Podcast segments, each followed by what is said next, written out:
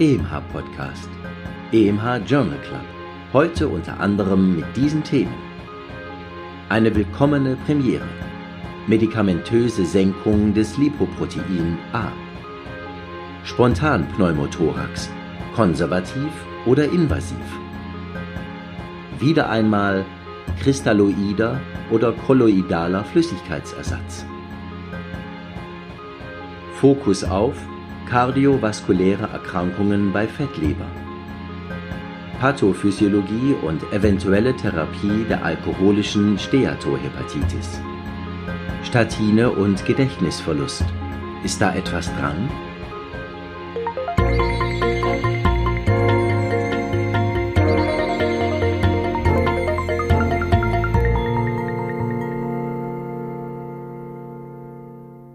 Hallo und herzlich willkommen zu einer neuen Folge des Podcasts EMH Journal Club. Ich freue mich, Ihnen wieder einige spannende Studien, die in den letzten Wochen und Monaten publiziert wurden, vorstellen zu dürfen. Ich bin Nadja Petschinska, Redakteurin bei EMH, dem Schweizerischen Ärzteverlag. Auch mit dabei sind wie immer der Autor des Kurz und Bündig, Professor Reto Krapf, und der Sprecher Christian Heller.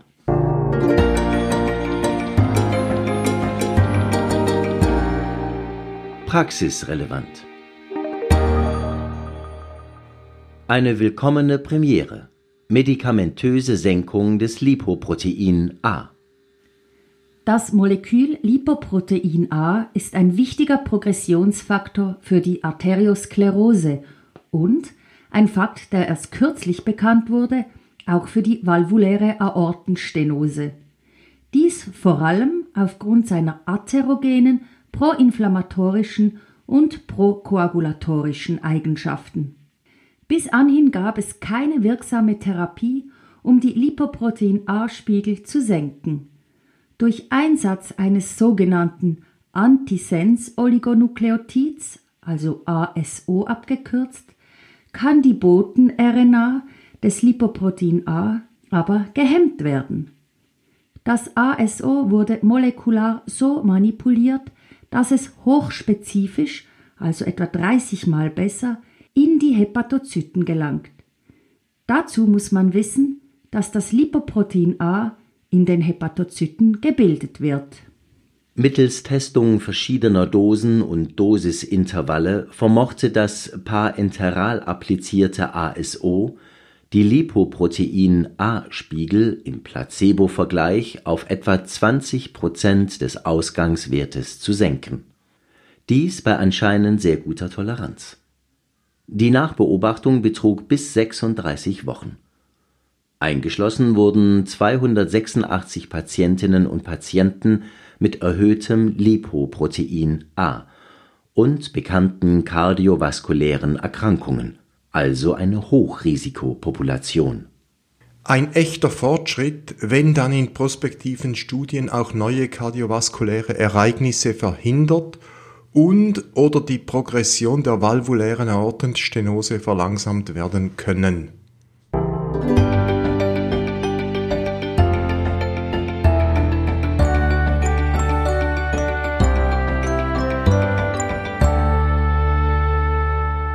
Spontanpneumothorax, konservativ oder invasiv.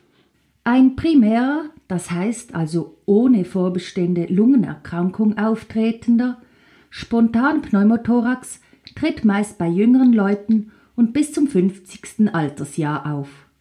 Er soll in der Schweiz etwa 800 Mal pro Jahr vorkommen.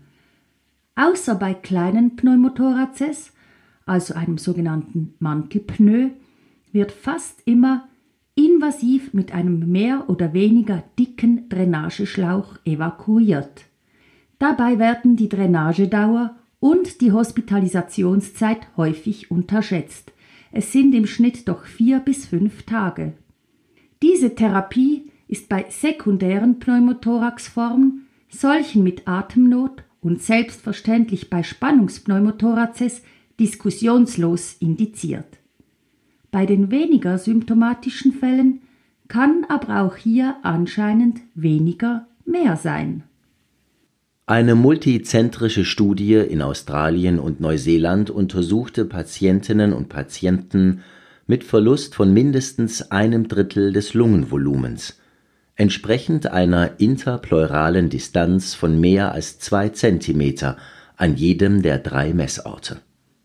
Wie man das Pneumothoraxvolumen berechnet, hören Sie gleich im Anschluss an diese Studie Gut 150 Patienten wurden in die Drainagegruppe und 162 in die konservative Gruppe randomisiert.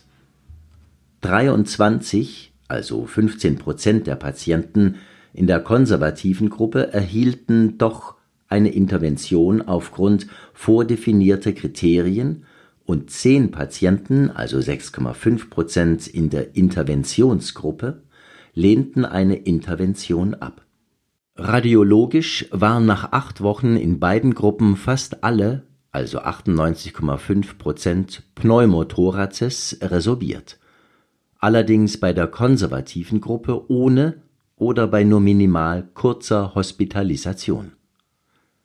Die Häufigkeit von Komplikationen wie Schmerzen, Infekte, Spannungspneumothorax, Totalkollaps etc war in der konservativen Gruppe signifikant geringer. Aus nicht ganz geklärten Gründen war die Rezidivrate nach zwölf Monaten tiefer als bei der mit Drainage behandelten Patienten. Diese Studie ist für die klinische Praxis wichtig und sie ist gut durchgeführt worden.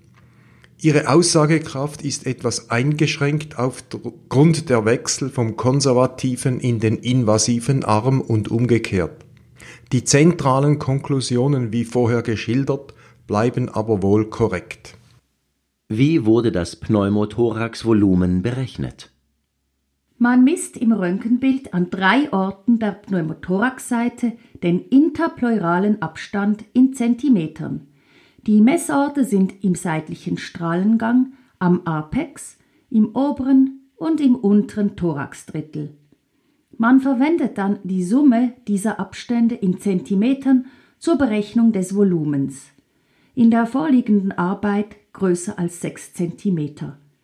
Die Methode wurde mit einer Volumenberechnung im thorakalen Computertomogramm validiert.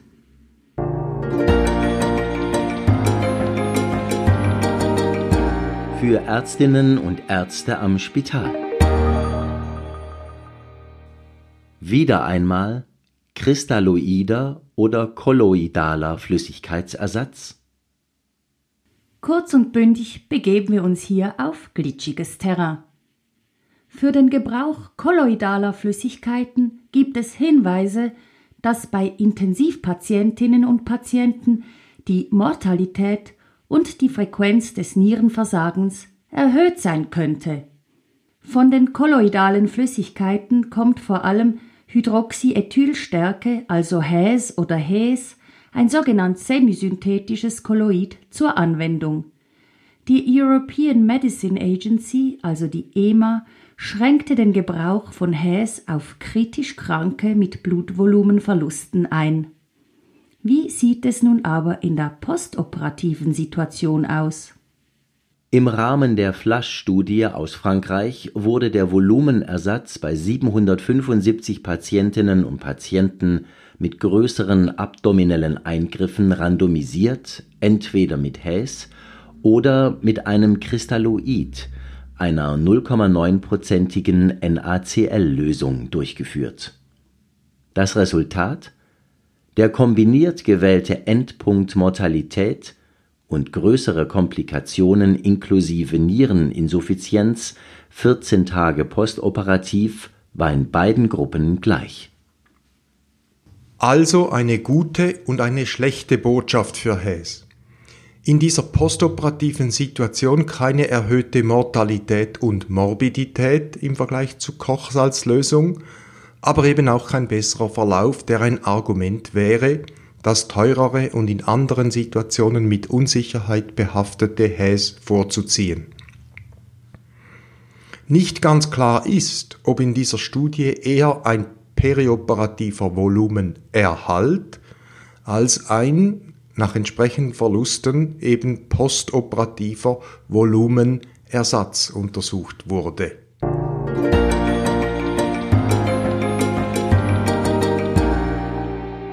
Fokus auf Heute wollen wir den Fokus auf kardiovaskuläre Erkrankungen bei Fettleber richten. Die nicht-alkoholische Fettleber, abgekürzt NAFLD, im Jargon auch NAFLD genannt, und die Steatohepatitis, NASH, sind zu den häufigsten Lebererkrankungen in unseren Breitengraden geworden Sie sind mit viszeraler Adipositas, Insulinresistenz und erhöhter systemischer Entzündungsaktivität verbunden. Kardial können erhöhte entzündlich wirkende Adipozytokine wie Leptin und TNF-Alpha das reichlich vorhandene epikardiale Fett entzündlich verändern. Auf nicht ganz geklärtem Weg kann es dann zu einer atrialen und ventrikulären Myopathie kommen beide charakterisiert durch Entzündung und Fibrosierung. Folgen sind Vorhofflimmern, atriale Myopathie und Herzinsuffizienz mit erhaltener Auswurffraktion, ventrikuläre Myopathie. Therapeutisch soll, unspezifisch zwar, die Grunderkrankung angegangen werden, Gewichtsreduktion, Insulinresistenz etc. Neue Ansätze Vitamin E, Thyromimetika, Gallensäure-Analoga sind vielversprechend.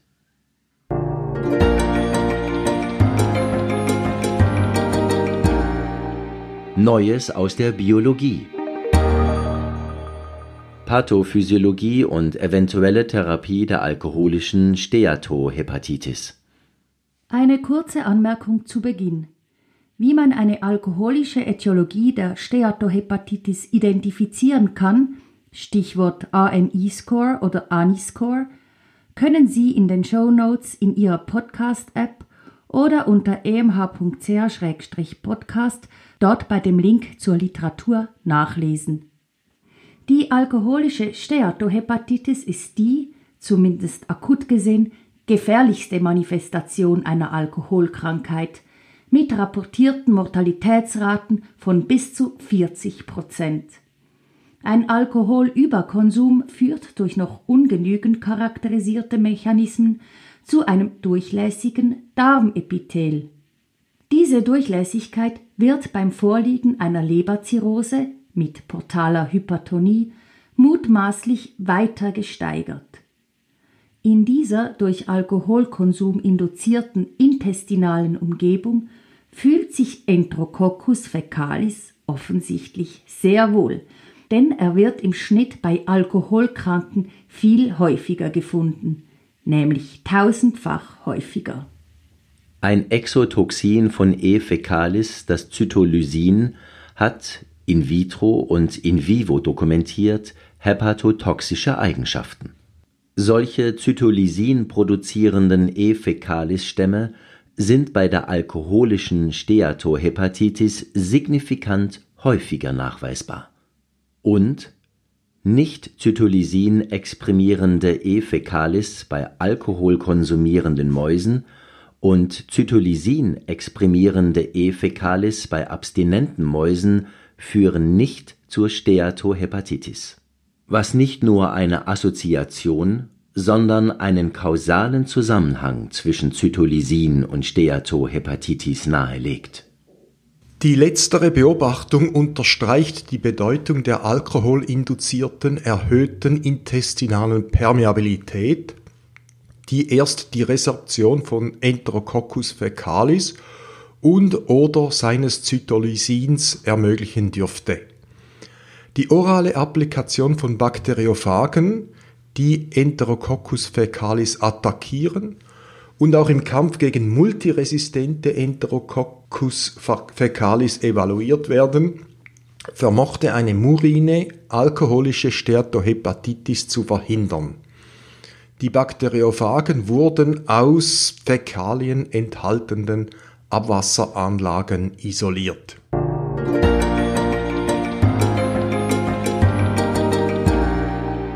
Auch noch aufgefallen. Statine und Gedächtnisverlust Ist da etwas dran?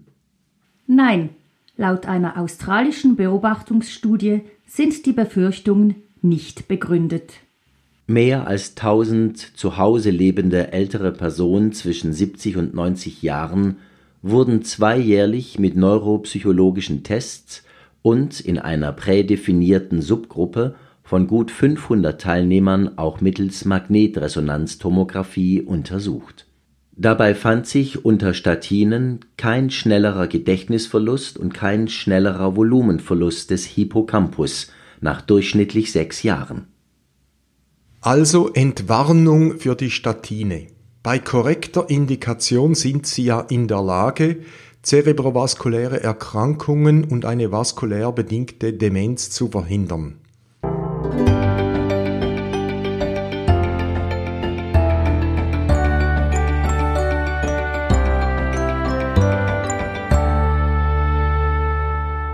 Konversion des Vorhofflimmerns auf der Notfallstation.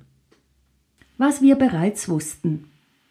Sowohl medikamentöse als auch elektrische Konversionsversuche sind beim neu aufgetretenen Vorhofflimmern sehr wirksam und können häufig ambulant nach Intervention auf Notfall- oder Intensivstation durchgeführt werden. Spätere Hospitalisationen sind eher die Ausnahme. Was jedoch neu ist, 50 Prozent der primär medikamentösen Konversionsversuche sind erfolgreich und sparen die für elektrische Konversionen erhöht erforderlichen Ressourcen. Ein neues Choosing Wisely also. Ein medikamentöser Konversionsversuch ist lohnend und ressourcenschonend.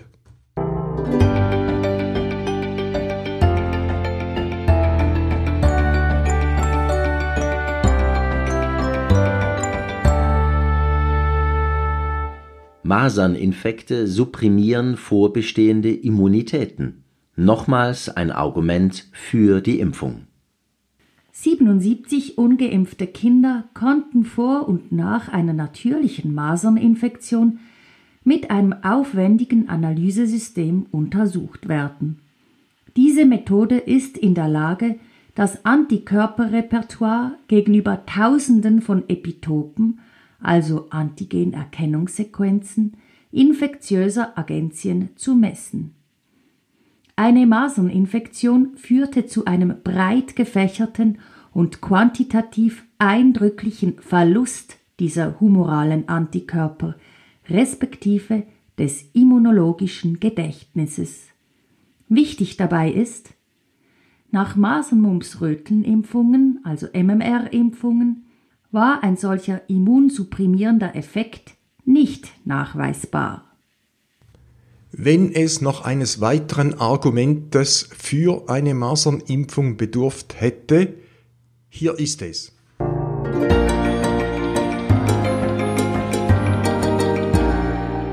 Was ist Ihre Diagnose?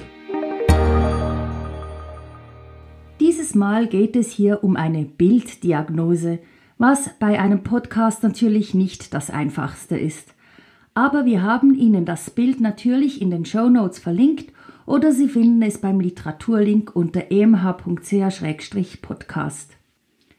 Aber Sie können natürlich auch einfach so weiterhören, denn etwas zu lernen gibt es immer. Die Frage hier ist, worum es sich bei der abgebildeten Hauteruption handelt. Es ist nur eine Antwort richtig. Herpes simplex Typ 2, Pockeneffloreszenzen, Varicella zoster Infekt, Mollusca contagiosa, Verbrennungsblasen. Sie können jetzt auf die Pause drücken und sich das Bild anschauen. Die Auflösung folgt sogleich.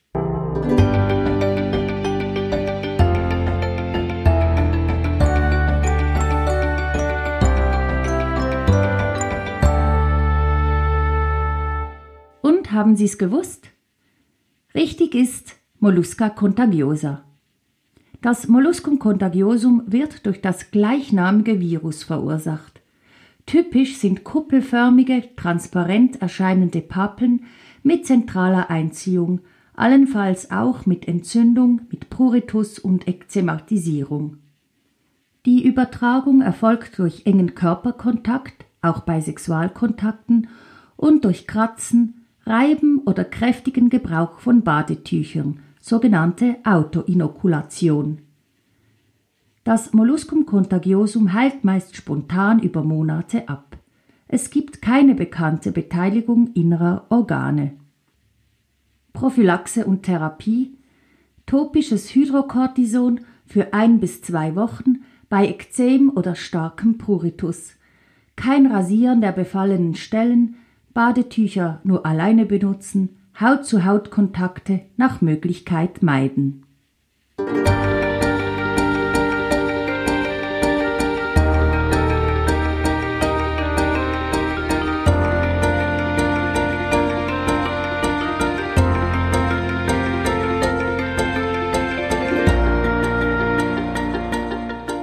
Und schon ist es das für diesmal wieder gewesen.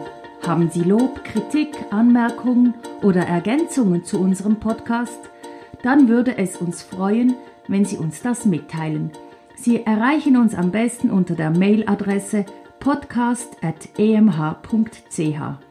Und erzählen Sie weiter, dass es diesen Podcast gibt. Herzlichen Dank dafür.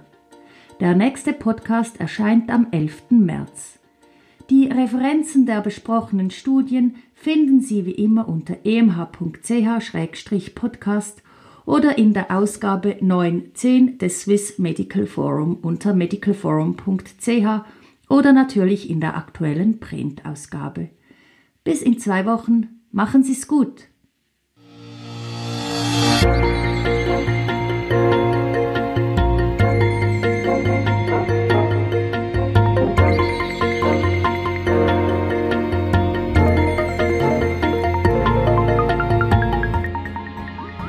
Sie hörten EMH Podcast, EMH Journal Club. Konzept, Textbearbeitung und Moderation Dr. Nadja Pitschinska. Autor der Originaltexte und Kommentare Professor Dr. Reto Krapf. Sprecher Christian Heller. Musik Martin Gantenbein. Produktion EMH Schweizerischer Ärzteverlag.